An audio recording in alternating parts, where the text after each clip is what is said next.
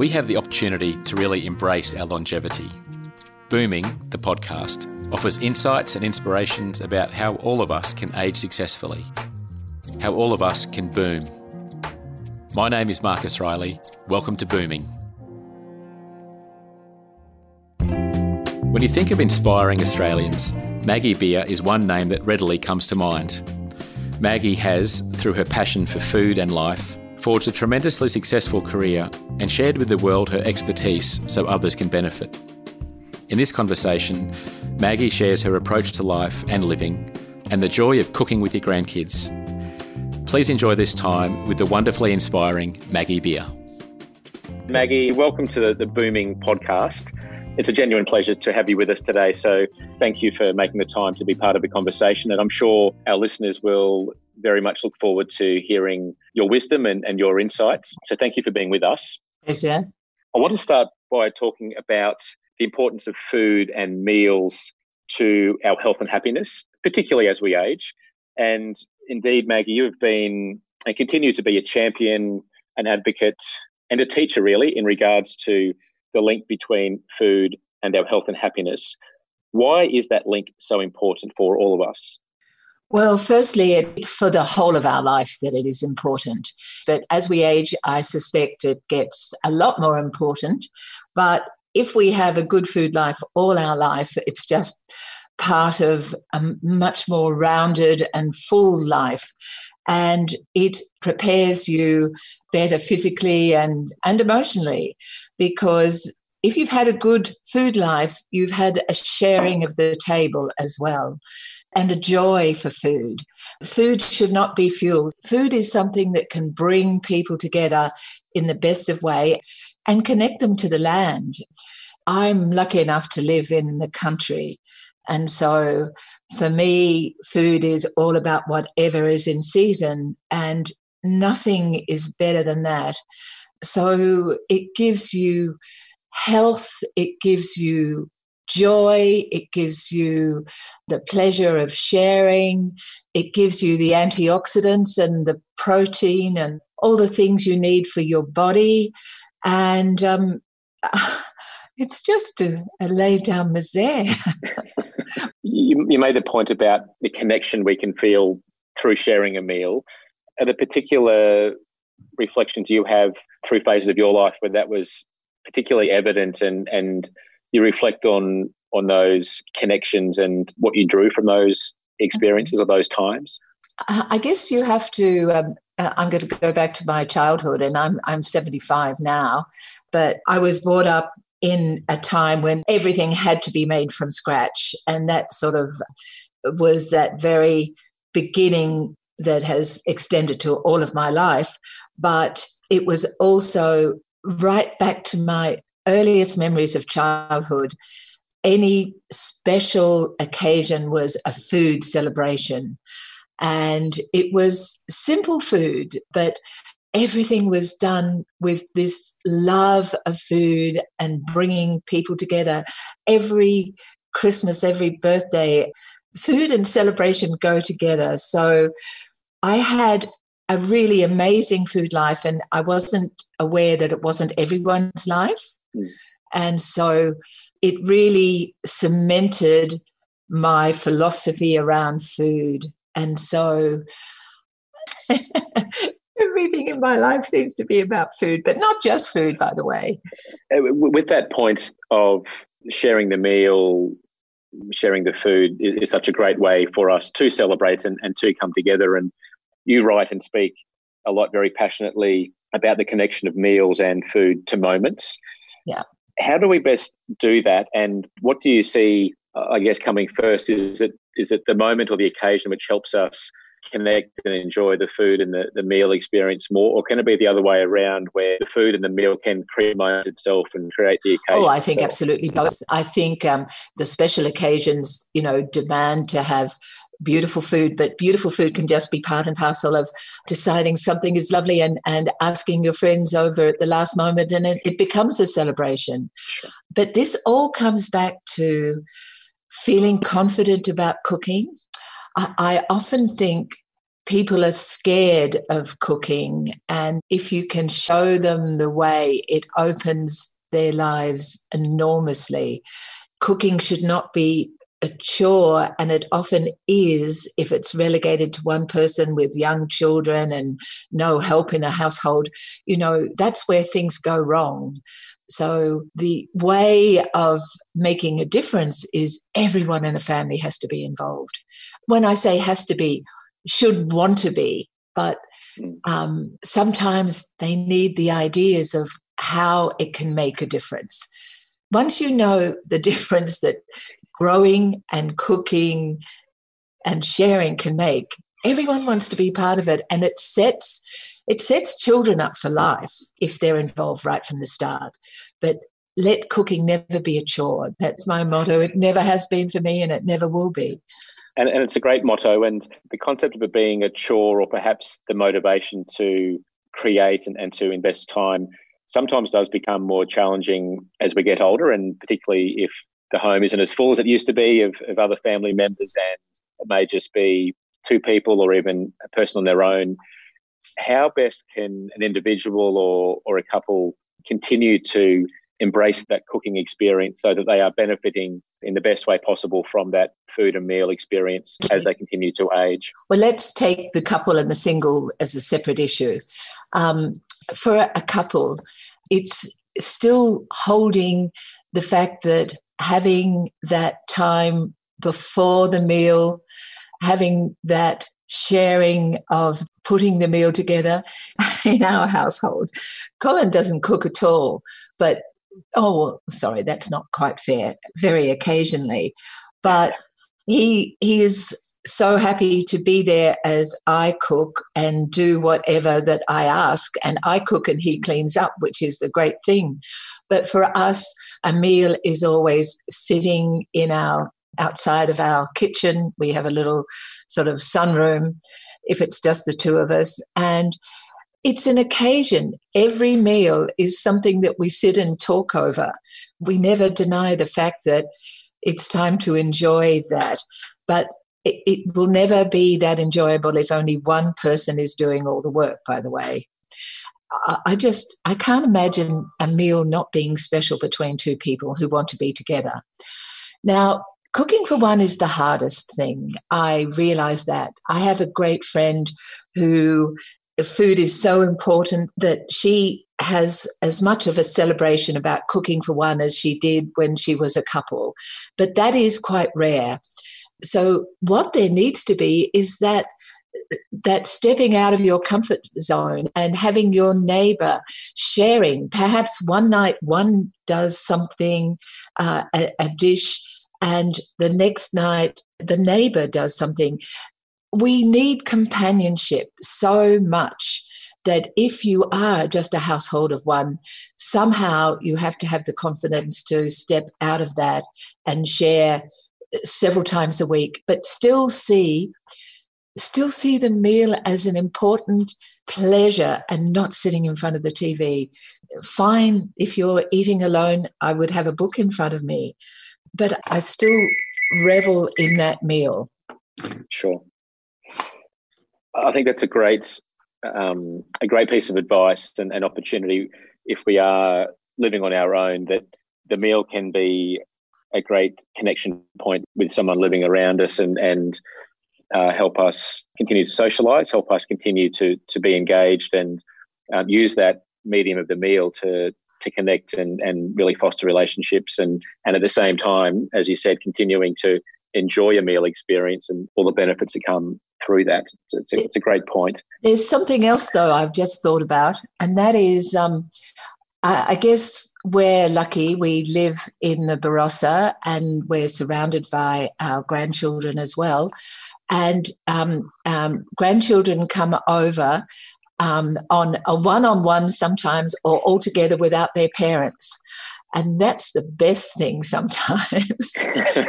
um, but um, one of the great things about being a grandparent is that each grandchild is so different. You have the chance to foster something special about one particular grandchild that can come and have dinner with you or make dinner for you. Mm. you know, as they get older. But that's the loveliest thing is each is different and each has something that we have that special connection with.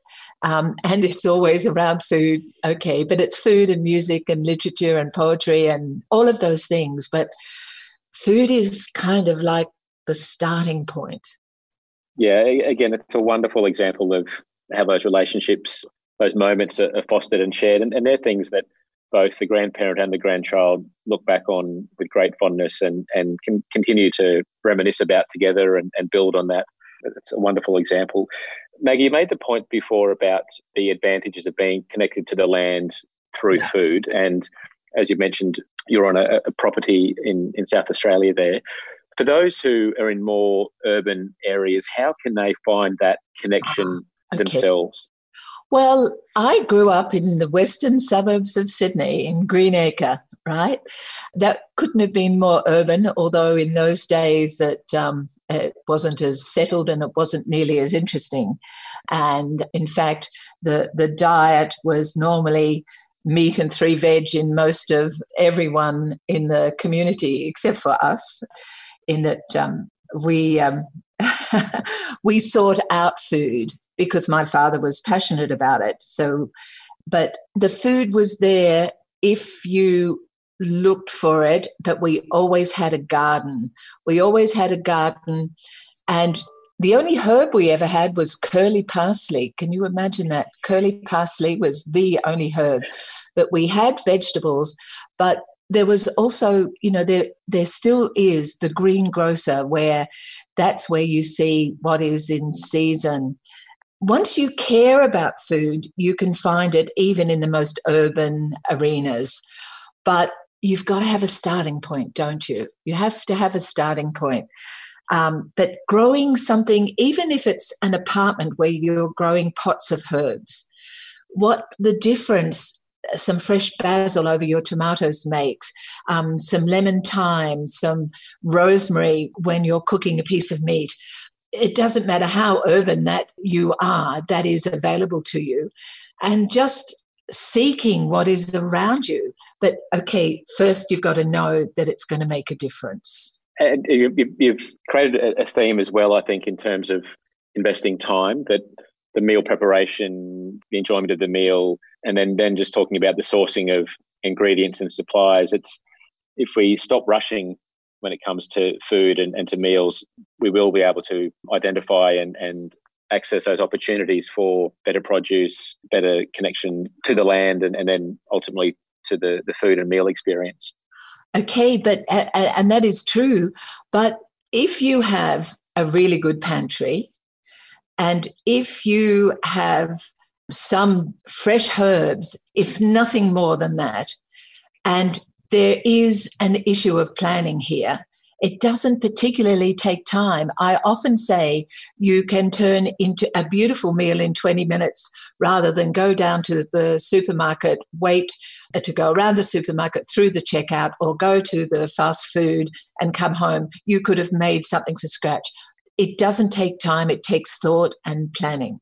Because I'm talking really simple food. You know, food uh, as a celebration can be something like sourdough bread and the last of the tomatoes squeezed over it, olive oil and salt and pepper, and that's a celebration. So don't think that celebration means fancy. Celebration means caring the quality of the produce the seasonality of the produce the flavor of the produce you know it's not it's not about restaurant food i'm talking about home cooking Sure. I'm writing all this down as you're speaking, Maggie.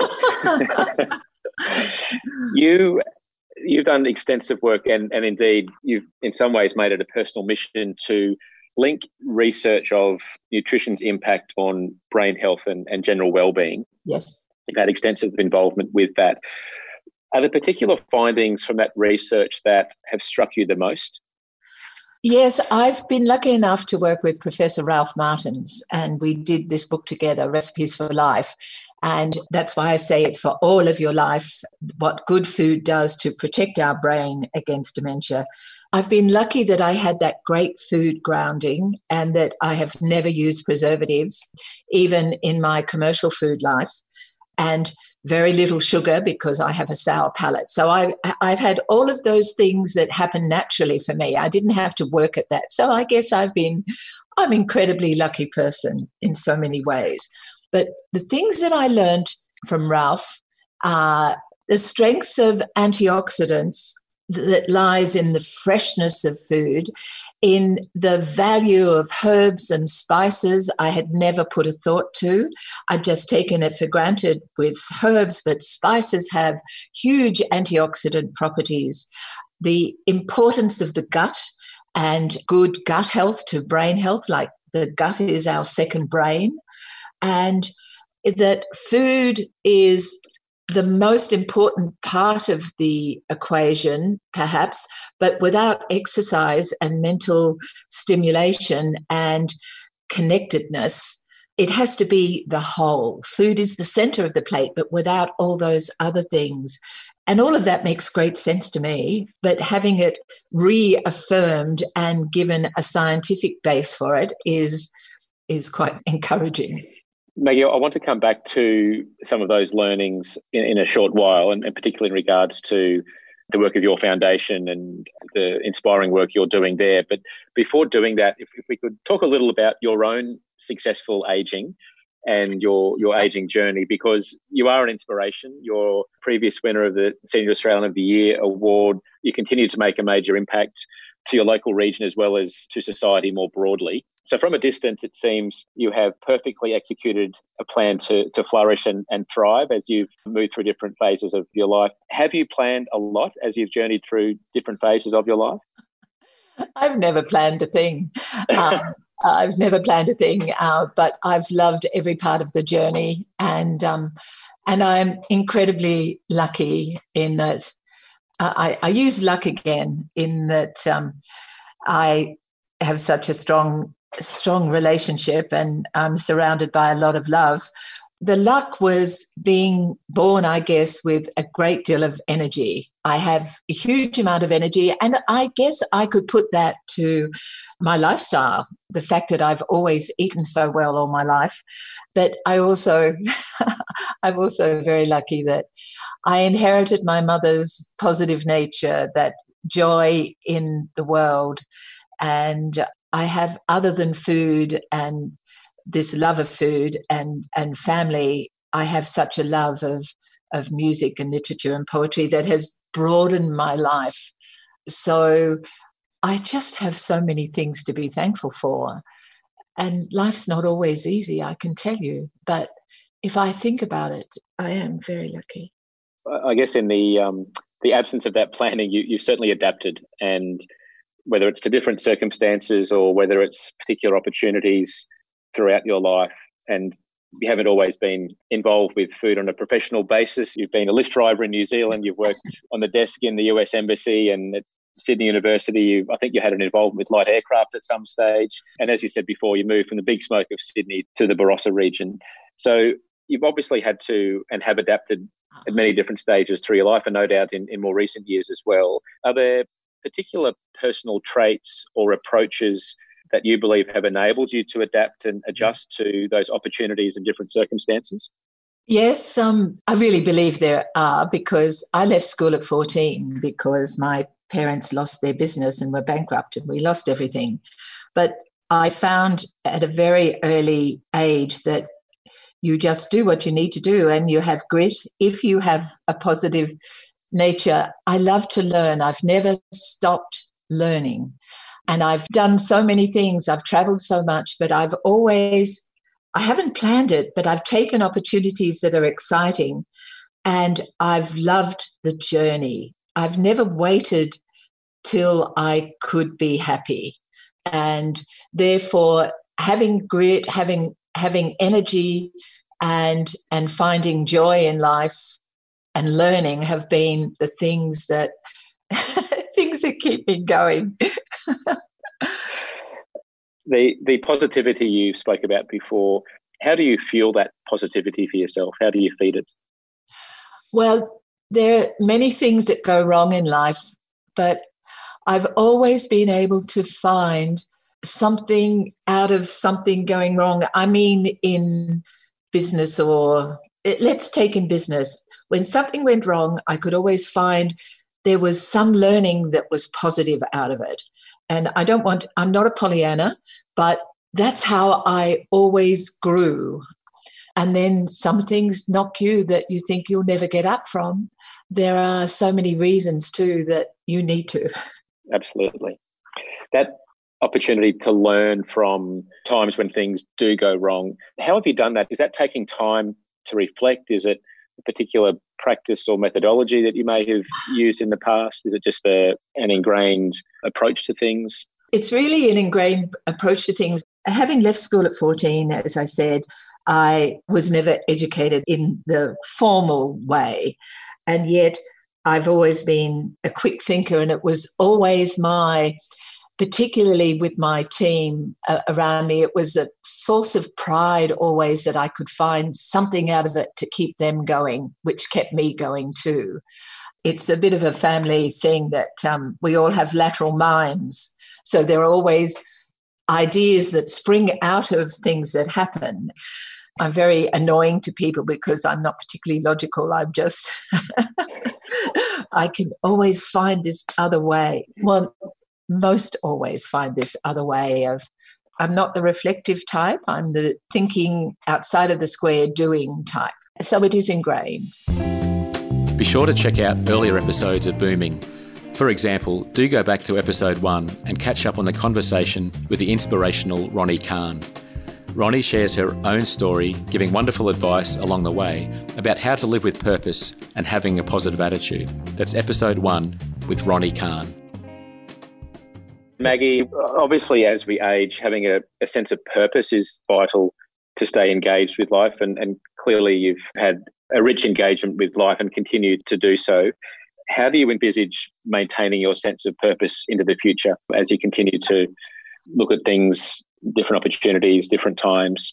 Oh well, I I don't see myself ever retiring uh, because um, I don't see myself.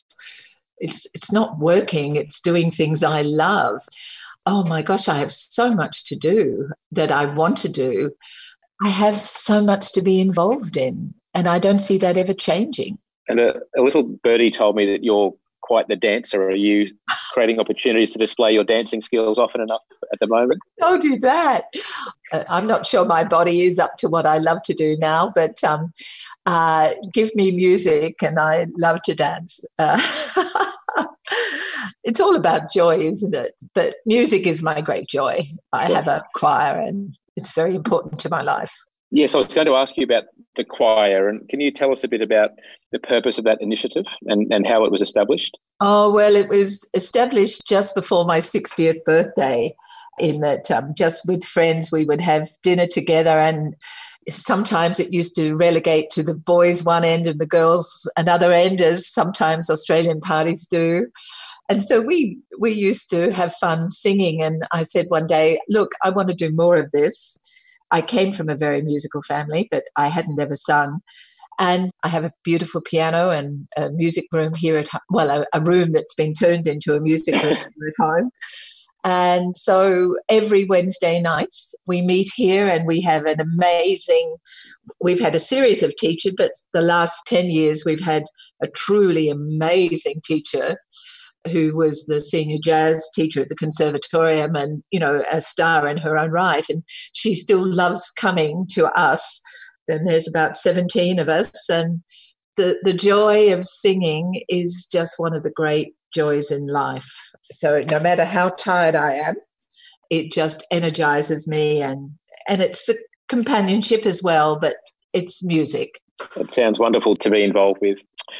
Maggie i was keen to get your views on aging more broadly. My view is that the increased longevity that most of us are going to enjoy is one of humanity's greatest triumphs. Yet we constantly have this ageism permeating across society. We have a lot of stereotypes about what it means to be an older person or to age. So I'm interested in, in how you're observing our approach to aging at the moment, both from a societal perspective as well as people individually. Well, certainly ageism is rampant in society. You know, you you see uh, something in the newspaper and they'll say grandmother instead of talking about the woman herself.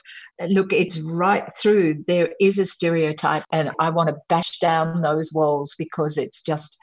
It's so wrong because not only is there so much to contribute at every age, society needs this intergenerational pool of learning from each other and being connected to each other. So it's there. How do we break it down? We break it down with being positive about aging. And I'm certainly positive about aging, and all my friends. Um, perhaps I'm a little bit older than a lot of them, but they've all just turned 70 and you know, we go walking in the Camino trails in, in Europe. We do everything that we might have done 20 years ago. We have a little more time now, or most of us. Um, I'm not sure I do, but I'm making more time now. So, why is it not changing? I don't know. We have to fight it. Absolutely. And from an individual perspective, for people who are impacted by those stereotypes and the negativity that surrounds getting older, what's your advice to people on an individual basis who who are getting older themselves and, and are confronted with this negativity and this ageism? How can they develop a positive outlook themselves? Well, I've always thought there are two things that are really important, and that's loving what you do, whether you're doing it for yourself or someone else. And everybody needs something meaningful to do. And when you think of all the opportunities to be involved in life, and I don't want to minimize this, but going and doing something for somebody else takes you out of whatever mundane existence you might have given yourself because you feel that that's what society expects of you. Doing something for someone else is the first step of involvement, and involvement and focus is, is what everyone needs. And a spring in your step, doing something for yourself as well. Like, you know, it sounds silly, but as a woman, I can say, treating myself is a really good way to feel good about yourself. sure. But you're so right. That act of, of doing something for somebody else, it really fuels that sense of purpose as well, that sense of engagement. Yes. Also, I know if it's work that you want, and I know how much stability and loyalty can come from an older applicant in the job searching market. But often to be open to that, you also need to do some extra training. Don't think because you're 60 or 65 that you shouldn't still be learning something. Learning something is involvement with, with your brain, but also can lead you to another path. We can't just accept that we're not of an age that we understand technology, for instance. You know, we need to embrace it for what we need of it don't sit on your bot and do nothing. No, that's a great piece of advice. Don't sit on your bot. We might have to um, use that in the promotion, I think, for this podcast, Maggie. Um, do you see differences in regards to aging in a rural, regional area as opposed to those who are living in the city? Yes. Take the Barossa, for instance. It is a community. And when something in the community needs to happen, people come together. And it is easier because it's a smaller world and everybody's involved, whether they have children or grandchildren at a school or sporting. People do look out for each other. But I also see it happening in cities, in suburbs. I mean, there's this great opportunity where in suburban life, if there is a champion within a street that they can pull people together, we're seeing it happen. We're seeing writers, Trent Dalton, who writes for The Australian and writes about suburbia and neighbours. And there has to be a protagonist, there has to be someone who steps outside of their comfort zone.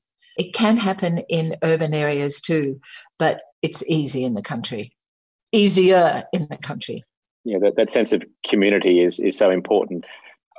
I'd like to talk about the work of the Maggie Beer Foundation, which I believe you established it some years ago now, Maggie, to and it's really about enhancing the food experience for older Aussies, especially people living in, in aged care homes.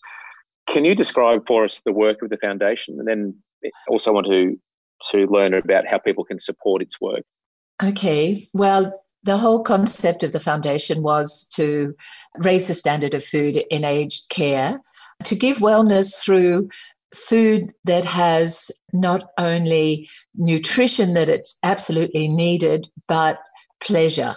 Nutrition and pleasure equals wellness.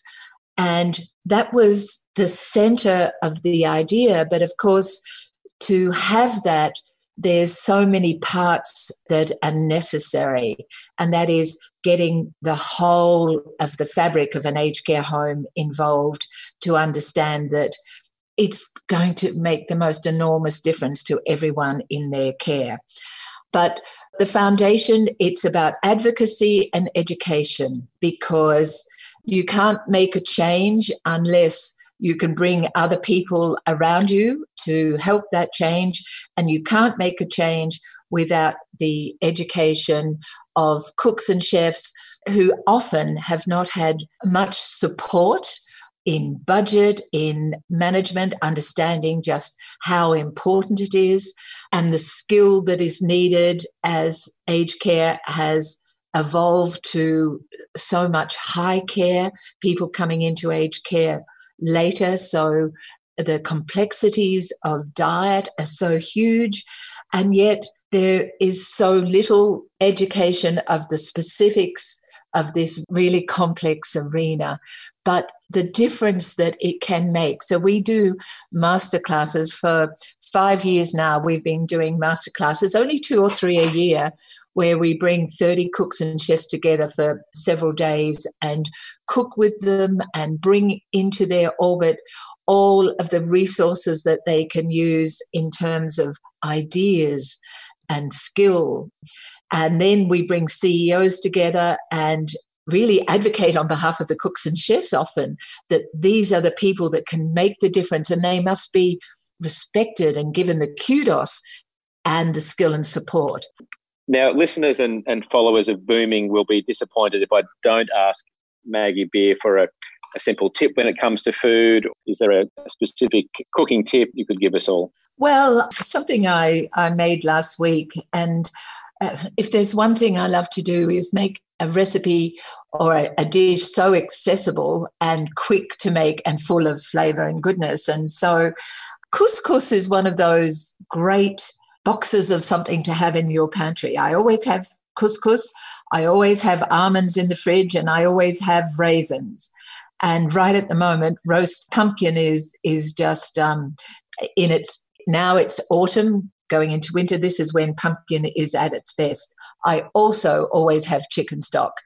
Now, I have chicken stock in the freezer, but I also, we have chicken stock that we make naturally with Maggie Beer products. So it's always there. So couscous is made in about seven minutes. And if you boil, uh, bring to a simmer your stock, just make sure if you're buying your stock, buy one with natural ingredients, no preservatives, and no salt or very little salt.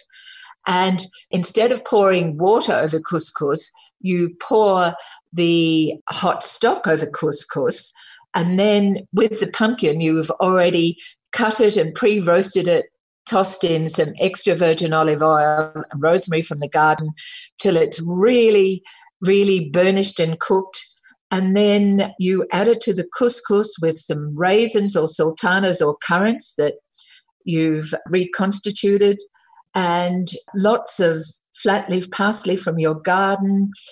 Roast your almonds at the same time as your pumpkin, and just toss it all together with some extra virgin olive oil. And for me, it's verjuice, but you, it could be a good squeeze of lemon.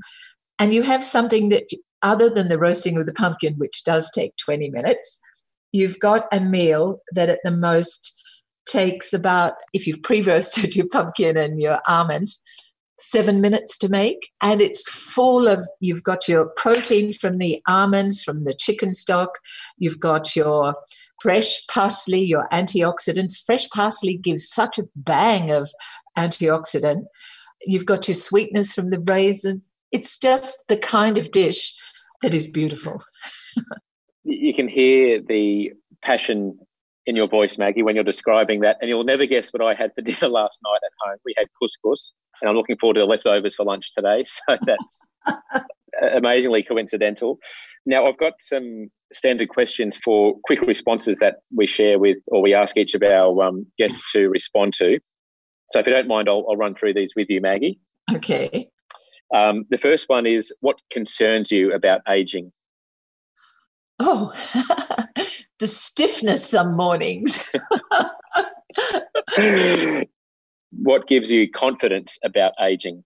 Oh, loving every day. Yeah. What would you tell the 50 year old you? Life gets better. I love it. And what older person has inspired you and why did they? Oh, my mum, my mum, even though she didn't live to a great age, 67, but her ability to find something good in every day in life. Wonderful. Maggie, is there anything else you'd like to cover in our discussion? Um, uh, the only uh, other thing is what music does for your life as well as food. I I think how lucky I am that this love of music has been all my life, but it just transcends me through when something truly sad happens, music can help.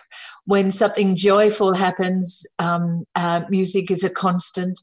Uh, the love of music is is something that I could not live without. Absolutely, and and I think it's important for us to remember we don't need to have musical talent to derive that benefit and pleasure from music. No, no, just the the love of it. The love of it just um, fills your soul. Absolutely. So, Maggie, it's been an absolute delight. Thank you for sharing your passion and your wisdom. We very much appreciate it, and I'm sure uh, listeners of, of Booming have absolutely loved hearing from you today. So, thank you very much. Pleasure, Marcus. It's a good subject.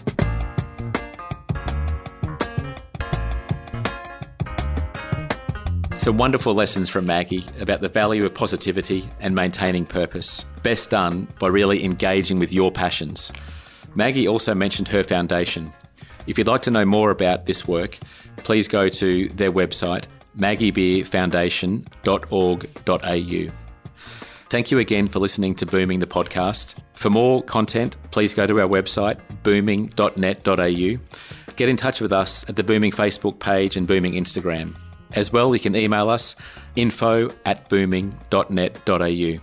We'd love to hear your questions or your inspiring stories, topics you'd like to hear about, or people you'd like us to interview. It'd be great if you subscribe to the podcast, let your friends know about it, and stay connected with us. Thanks for listening and happy booming.